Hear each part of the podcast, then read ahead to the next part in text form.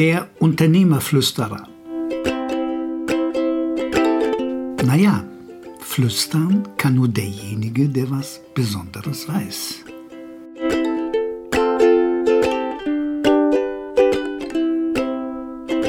Richtige Männer. Ja, was ist das? Ich habe wahnsinnig gern und arbeite wahnsinnig gern in einem Unternehmen, als Unternehmer in meinem Unternehmen, meinem Unternehmen mit Frauen. Warum? Ich zitiere mal etwas, was ich wunderbar finde, was das genau auf den Punkt bringt. Die meisten Männer sind Jungens, die vorgeben, Männer zu sein. Im Englischen hört sich das ein bisschen schicker an. Most men are boys who pretend to be men. Wenn ich mich so umsehe, bin ich entsetzt, wie wahr dieser Satz nach wie vor ist.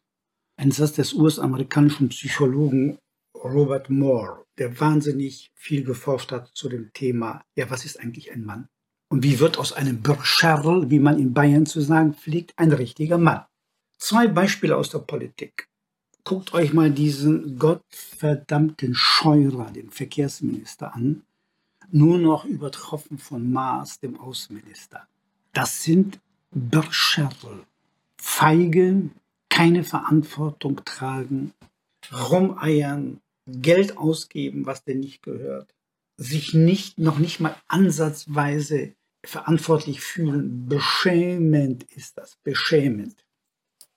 Da fragen sich natürlich jetzt Männer, ja, was sind eigentlich die Kriterien, für den wahren Mann. Wann ist eigentlich ein Mann ein Mann? Und man ist sich in der Psychotherapie einig, es gibt drei Gesichtspunkte. Der erste Gesichtspunkt heißt, der Mann ist stark. Früher war das körperliche Stärke, heute ist das eine mentale Stärke. Ein Mann muss stark sein.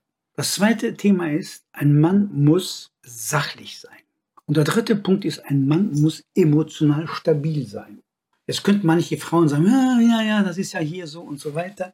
Ne? Ich meine, emotional stabil können eben Frauen sehr oft nicht sein, weil der Hormonhaushalt einmal im Monat mit denen ja Achterbahn fährt. Das ist halt so. Eine Frau möchte sich eben auch mal an einen Mann anlehnen. Und warum können sich Frauen heute nicht mal anlehnen?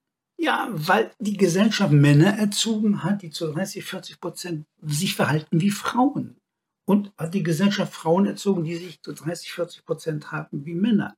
Wie soll das funktionieren? Professor Bonelli, einer der großen Psychotherapeuten in Wien tätig, hat gesagt, wenn das so ist, wenn so hohe Anteile von Männlichkeit und Weiblichkeit beim anderen Geschlecht sind, dann konkurrenzieren die Männer mit dem männlichen Teil bei der Frau und die Frauen konkurrenzieren mit dem weiblichen Teil des Mannes in jeder Beziehung. Und diese Konkurrenzsituation führt volles Rohr in die Katastrophe. Originalton Bonelli. Also, wenn ihr euch so umguckt, ihr werdet entsetzt sein, wie deutlich dieser wundervolle Satz Most men are boys who pretend to be men wirkt. Und guckt euch intensiv die Männer in eurer Umgebung an. Und ihr werdet wirklich mehr als erstaunt sein, auf wie viele das zutrifft. Und das kann man sich natürlich im Freundeskreis leisten. Das mag ja auch ganz amüsant sein, manchmal. Aber geh mal mit so einem Birschal auf eine Segelyacht und hocke da mal in einem richtigen Sturm. Ich meine jetzt nicht auf so einem kleinen See, sondern auf offenem Meer, in einem richtigen Sturm, so 10, 11 Windstärken. Da wirst du dich wundern. Oder in einem Sturm auf einer Skihütte, wo ihr euch da nach einer langen Wanderung hingeflüchtet habt wo ihr denkt, das Dach fliegt euch um die Ohren. Da wirst du dich wundern. Da erkennst du, was ein Mann ist, nämlich diese mentale Stärke und was noch so ein Bürschall ist. Und im Unternehmen kannst du solche Leute, solche Männer gar nicht gebrauchen, weil ob das jetzt nun ein Kunde ist, der männlich ist oder eine Kundin, wem willst du denn so einen Mann als Kundenbetreuer oder als Akquisiteur zum Beispiel zumuten? Das geht also wirklich gar nicht versuche sehr, diese Empfehlung bitte von mir aus tiefem Herzen, deine männlichen Kinder zu richtigen Männern zu erziehen. Und die Frauen bitte ich darum, nicht Weicheier zu erziehen.